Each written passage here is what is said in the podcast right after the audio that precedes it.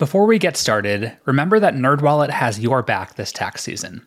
Visit nerdwallet.com slash podcast to find tools to tackle your taxes, plus easy access to everything from today's episode. Welcome to the NerdWallet Smart Money Podcast, where we answer your personal finance questions and help you feel a little smarter about what you do with your money. I'm Sean Pyles. and I'm Liz Weston. Sorry. Sean, do you want to tell people what's going on? I have a lot of construction going on in my house right now. So if you hear any drilling like that, or banging, or glass shattering, hopefully not the latter, it's because we're getting new windows installed in my house this week. Yay! That's a good thing. It's just a little noisy. yes. So please forgive any background noise. That's what's going on here today. okay, cool. Once again, I'm Liz Weston. And to send the nerds your money questions, call or text us on the Nerd Hotline at 901 730 6373. That's 901 730 NERD. Or email us at podcast at nerdwallet.com. Hit that subscribe button to get new episodes delivered to your devices every Monday. And if you like what you hear, please leave us a review and tell a friend. Over the past few weeks, Liz and I have asked you to share your money wins in 2021. Whether you paid off debt, got a new job, or remodeled your house, we encouraged you to brag, and you have. So, to those of you who have already shared your stories, I want to say thank you. But we are greedy podcast hosts, and we mm, want to hear from even more of you about what you accomplished with your money in 2021. Share your wins with us by leaving a voicemail on the Nerd Hotline by calling 901 730 6373 or sending a voice memo to podcast at nerdwallet.com. This week, Sean and I are answering a listener's question about how to find the right financial advisors. You really want to know how to vet your advisor because most of them don't have to operate in your best interest. Mm-hmm. All right. And to start this week's episode, Sean and I are talking about the return of an American tradition holiday travel. That is right. Liz and I are going to get into the trends that we are seeing this year around holiday travel, how you can save money when traveling, and how to navigate another weird holiday season. First off, Sean, what should people know about the trends that are affecting holiday travel this year? Well, perhaps unsurprisingly, more folks are planning to travel this year compared to last mm-hmm. year. For some context, around a quarter of Americans said that they intended to travel for the holidays in 2020, but didn't because of the pandemic. That's according to a NerdWallet survey of more than 2,000 US adults conducted online by the Harris poll. But three in 10 who didn't travel last year because of the pandemic do plan to spend money on travel this holiday season. So more people are traveling to see family and friends that they didn't see last year. I count myself among them, actually. Garrett and I stayed home in Portland for Thanksgiving and Christmas and New Year's last year. And we eventually did a belated Christmas in January. But this year, we're planning on traveling for the actual holiday. Liz, what are you planning on doing this year? Last year was the first year in my husband's entire life that he missed Christmas with his family. So oh. that's pretty impressive. This is decades yeah. with, you know, never wow. missing a single holiday.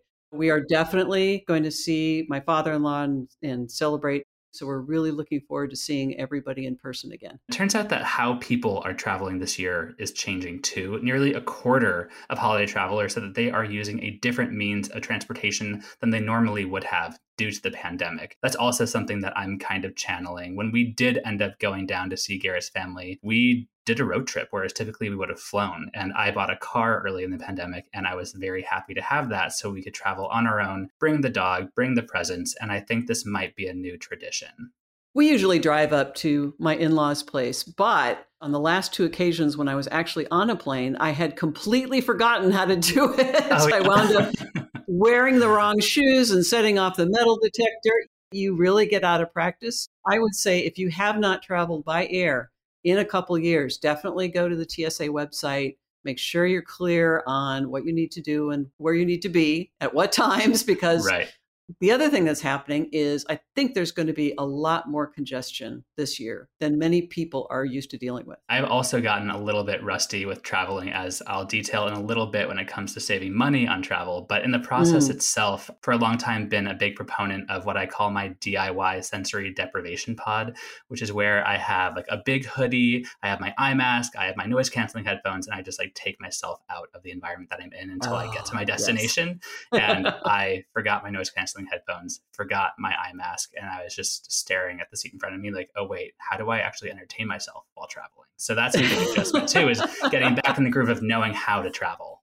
Yes, exactly. Downloading mm-hmm. some stuff so you have it to watch, all yeah. that good stuff. Some great personal finance podcasts, whatever you want. yeah, there you go. Catch up on the ones you missed. yeah. Well, now let's talk about how travelers can save money this year. Perhaps not surprisingly, according to the NerdWallet survey, the vast majority of holiday travelers, 9 in 10, are taking action to save money on travel this year. That makes a lot of sense because, again, prices are going up on a lot of things. So you want to be careful not to overspend. One thing that was interesting to me is that, according to the NerdWallet study, more than a third of holiday travelers said that they are choosing flights for price over convenience. What are your Ooh. thoughts on that, Liz? Oh, man. Well, I noticed that you don't have as many nonstop flights to the places, at least that we go. And I think that's just the fact that they're adding flights back in bit by bit but I would be careful how much you try to save at the expense of convenience because every time you have a stop, you have an opportunity for things to go wrong. If you're the last flight out in the day and the cancellations start to build up, you might not be getting out at all. Wherever possible, if you're traveling for the holiday, try to get out early or at least try to make sure that there's several flights after you. So if something goes wrong, you can get out. And one thing to keep in mind as well is every time something goes wrong, every time you have a layover, that's another chance for you to have to spend money where you didn't necessarily want to, whether it's hanging out at airport restaurant, at a bar, getting a beer or two, or buying a magazine or a book. These things can really add up. And I find myself spending a lot more when I was traveling recently because of things like this. That's a good point. I'm a huge fan of airport lounges. Some of them allow you to do a per day charge, but again, that's 50 to $75 Oh, if oh, wow. you're buying a membership, that could be hundreds of dollars. There are premium travel cards, credit cards that include various lounge memberships. Mm-hmm. But again, those are premium. You tend to have to pay for it one way or the other. Well, I recently had a layover in Seattle when I was heading down to Dallas for a wedding, and I was hoping to hang out at the Alaska Lounge they had in my terminal, and it was closed to day passes because of the pandemic. So for a lot yeah. of people, if you're not already in, it might not be an option right now. Yeah, exactly. I would never count on that. Well, another thing we should talk about for how folks can save money this time of year is just avoiding debt, which can be really mm. hard for a lot of people, especially if they are in a cash crunch because they've spent a lot on presents or they're not making as much and inflation is getting to their budget. But avoiding carrying a balance can save you money in the long run. So, right now is a good opportunity to think about setting up a savings account dedicated to travel expenses for next year because even $50 a month could add up to enough to cover some of next year's holiday travel expenses. And keep this in mind next year when you're setting your financial goals. It really helps to have money set aside before the holidays in a special savings account.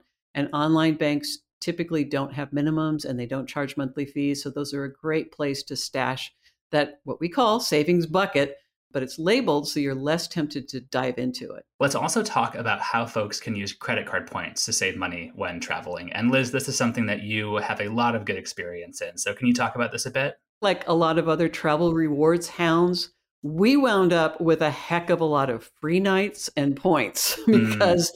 obviously we weren't traveling during the pandemic. It's kind of nice to have those, but they are going to start to expire. If you do have rewards, check them out, make sure you understand the expiration dates, and maybe deploy some of them over the holidays. If you need a hotel, for example, or you need a plane flight, earn them and burn them, baby. Don't let those sit on the books for too long.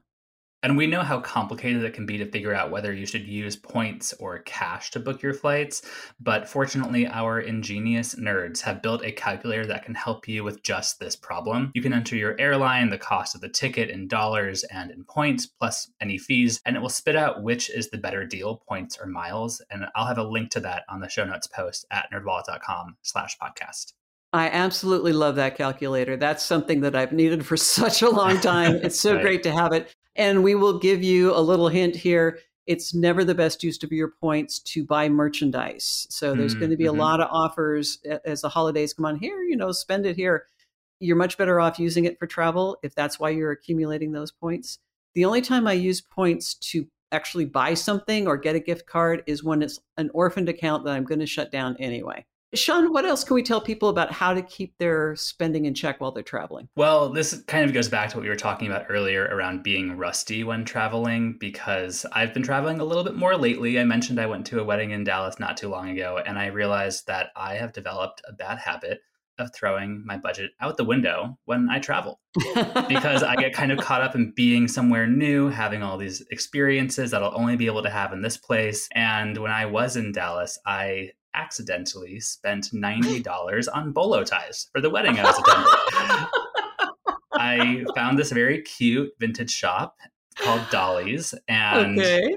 I couldn't help myself because it was like a Dolly reference vintage shop. They had the bolo ties I wanted for Garrett and I, and next thing I know, a hundred dollars on two pieces of thread with a little charm on them.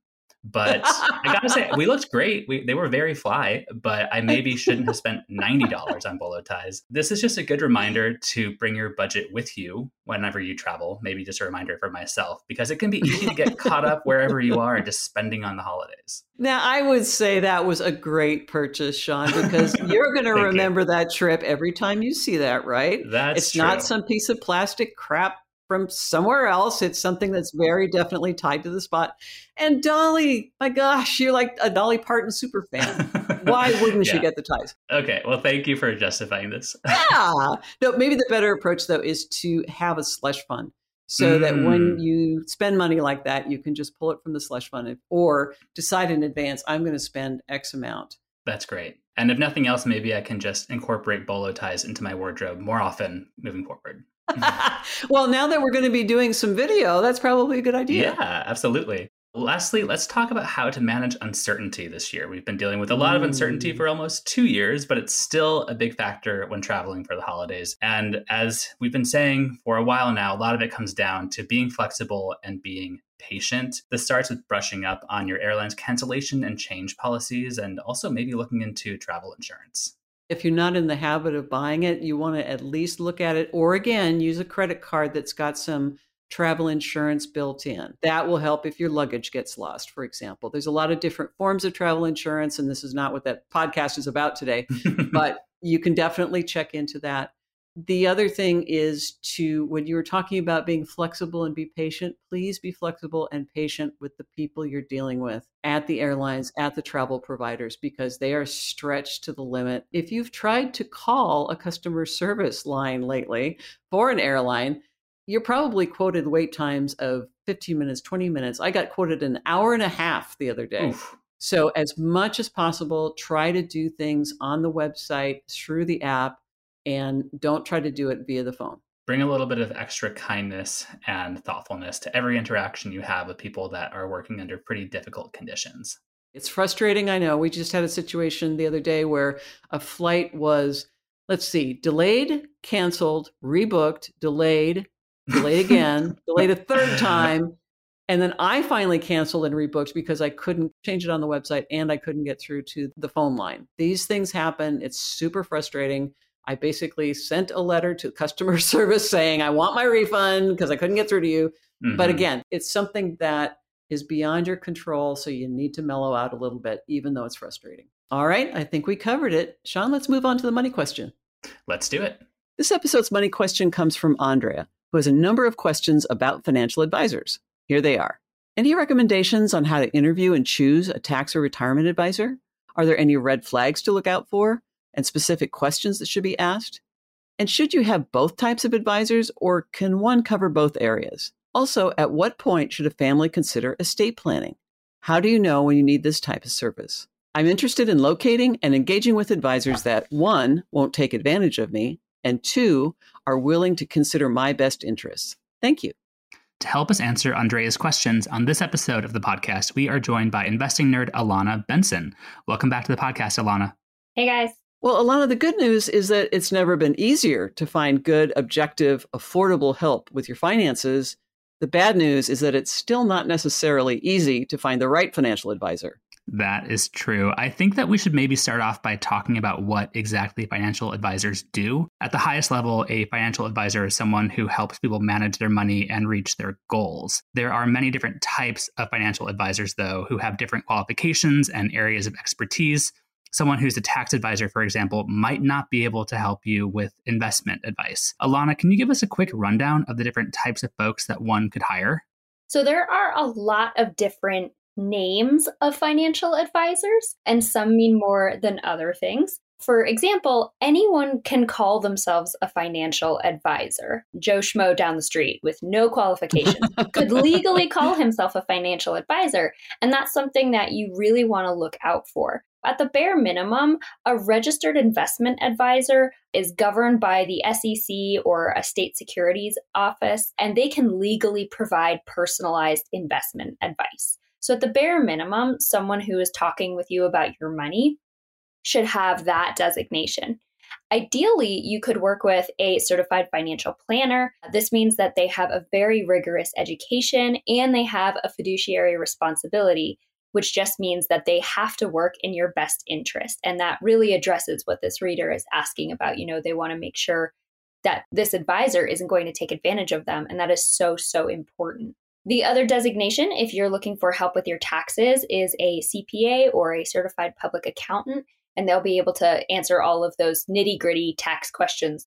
I'd also recommend enrolled agents because they're not CPAs, but they are tax pros and they can be a little bit more affordable than CPAs. So that's another thing to think about if you're looking for just strictly help with taxes.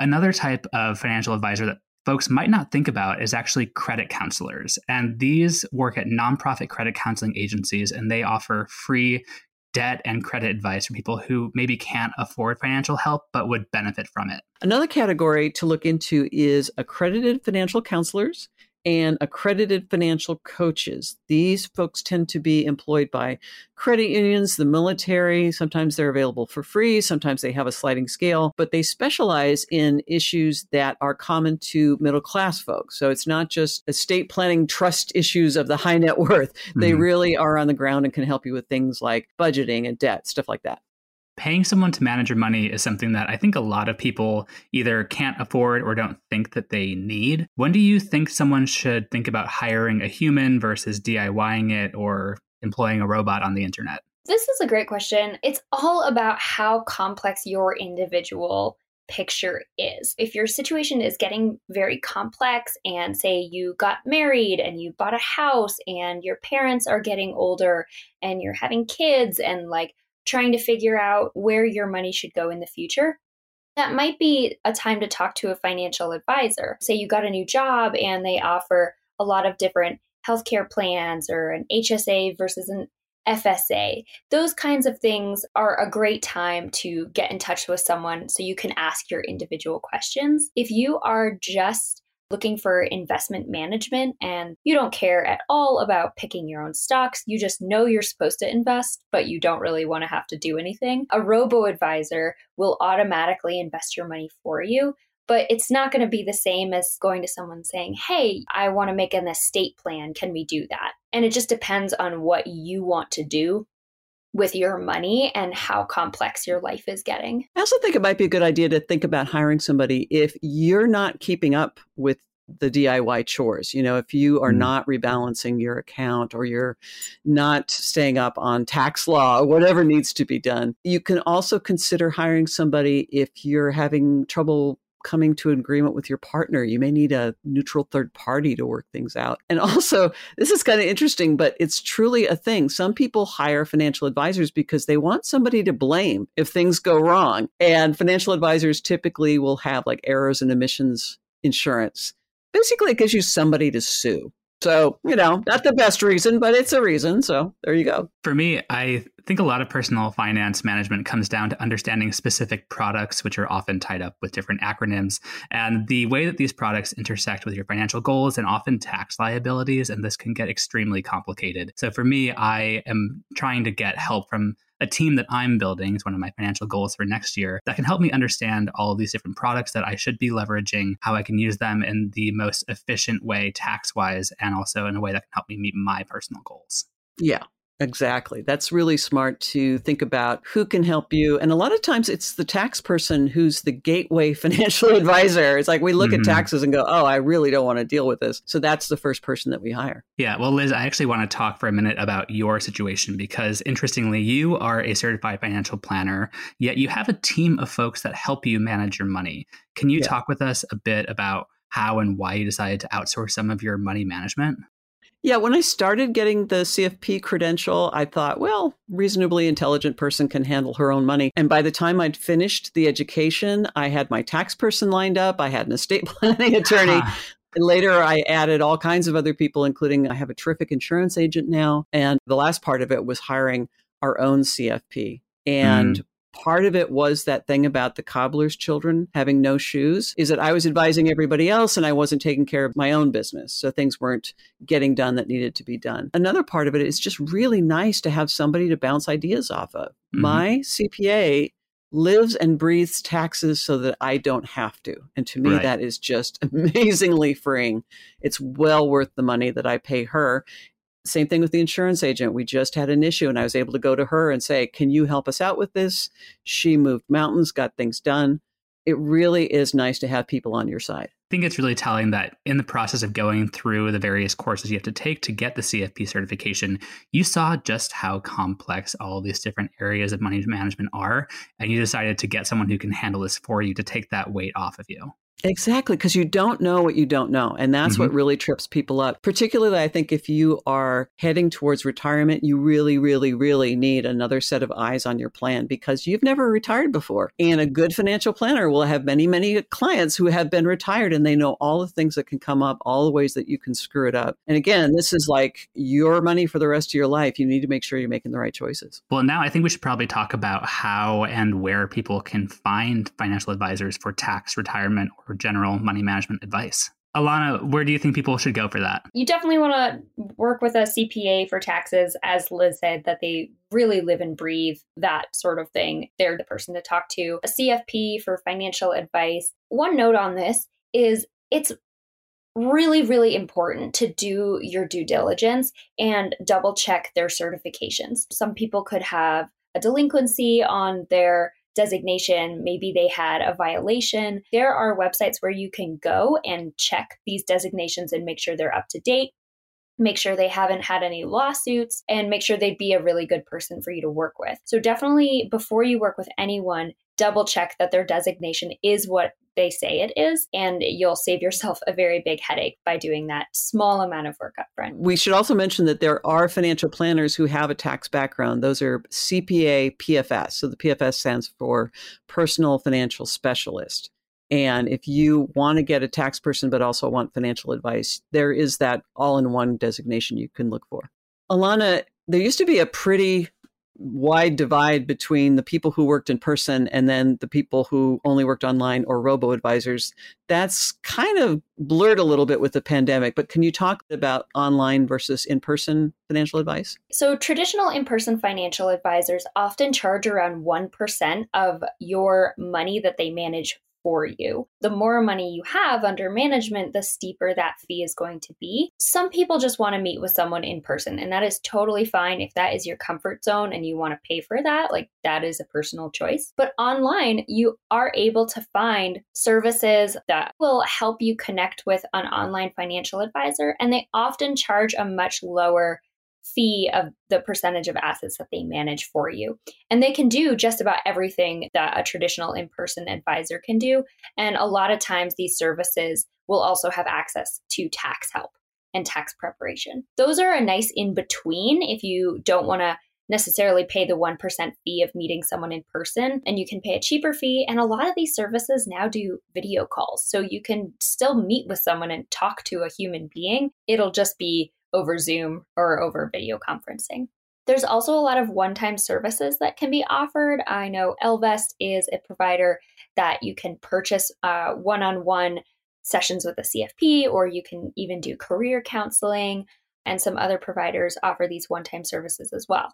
If you need help with something very particular, that might be a good option. Uh, and then there are some providers that even do a mix of robo advising, so managing your money with a computer algorithm, and access to human advisors for less as well. There's a lot more flexibility than there used to be, and there are more affordable options. So you don't just have to be this very wealthy person to go and get help with your finances. There's all kinds of options for every financial threshold. In addition to that 1% all around fee, you can find people who charge by the hour, for example, or maybe have a monthly retainer fee. And that can be a more affordable way to get help. Choosing a financial advisor is a pretty serious decision. You want to make sure that this is someone that you can trust, that you can have a healthy, open, and ongoing relationship with. While there are a lot of options, choosing the one that's right for you can be a little bit of a challenge. When someone is vetting a potential financial advisor, what questions do you think they should ask? So, first and foremost, the most important is to ask them if they are a fiduciary. And again, that just means that they are legally obligated to work in your best interest. They won't offer you products because they'll make a commission on them. They will offer you things that are truly the best option for you. Another important thing is to ask how they get paid. Advisors can use that assets under management structure I was talking about, but people use a variety of fee structures. So it's really important to upfront understand how you're going to be paying them so that down the road you're not saying, well, wait, I thought it was going to be a lot less than this. You definitely also want to, again, ask about those qualifications. And then you can also ask about how you'll communicate. Make sure that you're comfortable talking with them in the way that you would prefer, whether that's over the phone or over email. Make sure you know how frequently you'll get to speak with them. Maybe it'll only be four times a year, or maybe you'll have unlimited access. And that's going to be a really important distinction. Like if you need a lot of help, you want to make sure you have unlimited access to your advisor so you're not just holding out for those quarterly phone calls. There's also the issue of are you going to be talking with the same person each time or could your case be handed off so that you're talking to a different CFP or different advisor every time? With the less expensive services, you may not have one dedicated person to talk to it's really important to figure that out up front because that is the difference of developing a long term relationship with one person who gets to know you as a person and gets to know the things that you really care about and maybe even gets to know your family background a little bit. And if you develop that relationship over time, that can be a really, really valuable asset versus speaking to a different person every single phone call. Our listeners also wondering about red flags to look for when vetting an advisor. What do you guys think about that? I think one of the biggest things is that they can't answer your questions clearly. You know, if they're giving you really vague answers about payment or what you're going to be invested in, that is definitely a red flag. Another thing is to just make sure that you click with them. Do you feel comfortable communicating your concerns or are you kind of holding yourself back? Really trust your gut and see if this can be a person that you can have a really solid relationship with. You don't want to be the first time that they're dealing with certain issues like stock options or small business issues retiring or being a government employee, being a military employee, you don't want them learning on you. So if they have other people who are like you in that situation, they're likely to have a deeper knowledge of what you need and how to get you to your goals. Alana, how can people decide if they're better off having one advisor doing a lot of things or having specific advisors for different purposes? I think it really depends on the person. If it's more important to have a team that all works together if you're going to work with a team. I know a lot of advisors will work with your finances and then call your tax person and make sure that everybody plays together nicely and kind of let you live your life. In terms of whether it's better to have one for everything, again, I think it just depends on the person. If you find an advisor who also has a background in tax and they can kind of take care of everything for you, that might really, really work for you. But just like you were saying, Liz, not everyone can be an expert in everything and if your financial picture gets more complicated or you know you have to deal with stock options or you have to deal with estate planning you may want to bring in a specialist who really really knows their stuff in that field and then they can work with your existing team but again yeah. depends on the person and good people tend to know good people. That was the case when we hired our financial planner. She knew the insurance person that we have now, and she knew the CPA that we have now, recommended them both, and we've been really happy. So if you do find one of these professionals and want more, maybe go to them for recommendations. Our listener is also wondering about when to consider estate planning. And I will start off by saying we covered this in an episode a couple weeks back. So if you have not listened to that, I highly recommend it. But the short answer is ASAP. You should probably have an estate plan yesterday, mm-hmm. and it won't take that long to sort out. It's very important, but it's especially important if you have kids that you want to take care of. It's much better to have those things ready and in place versus to not have them. And there's two documents actually everybody needs, even if you decide not to have a will, which I can't imagine why you would, but you do need to have advance directives so that somebody can make decisions for you if you are incapacitated for healthcare and yeah. you need a power of attorney for financial decisions. So those are about quality of life. That's not what happens to your stuff after you die. That's while you're still alive. And as Sean said, if you have minor children, really, you need to name a guardian. You don't want them to go through the court or the foster care system, heaven forbid, so mm-hmm. do that because you love them. Get it done. right. And there are a lot of resources available online, like Rocket Lawyer is a service people can pay for. Some have as a benefit from their employer. Also, mm-hmm. websites like nolo.com, they have templates for certain documents like this that can help you get started. Even if you decide to go to an attorney later, if your situation gets more complicated, at least the online stuff will put something in place for you so you have it in case of emergency. And estate planning may be one of those things that you could pay a one time fee for and then just go speak to someone who could help you draw up those plans. And it's not a fee that you're paying on an ongoing basis. You could just pay it once, get those documents squared away, and then they're done. All right. Well, Alana, do you have any final thoughts for Andrea or anyone else that's in the market for one or a team of financial advisors? I really think the biggest thing is to trust your gut. Know that this is a relationship that you're starting to form. If you're working with a person, whether it's online or if it's face to face, make sure you feel comfortable with them because at the end of the day, you are paying them as a service and it's your money. You don't owe anybody anything up front. And a lot of these advisors will offer free consultations. So just make sure that you feel comfortable. I think that's the most important thing. Well, thank you so much for talking with us. Yeah, thanks for having me. And with that, let's get on to our takeaway tips, and I can kick us off.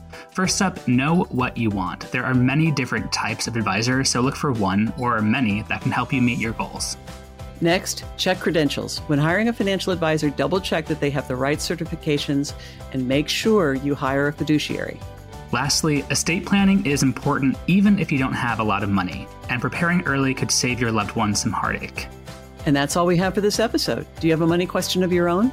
Turn to the nerds and call or text us your questions at 901 730 6373. That's 901 730 NERD. You can also email us at podcast at nerdwallet.com.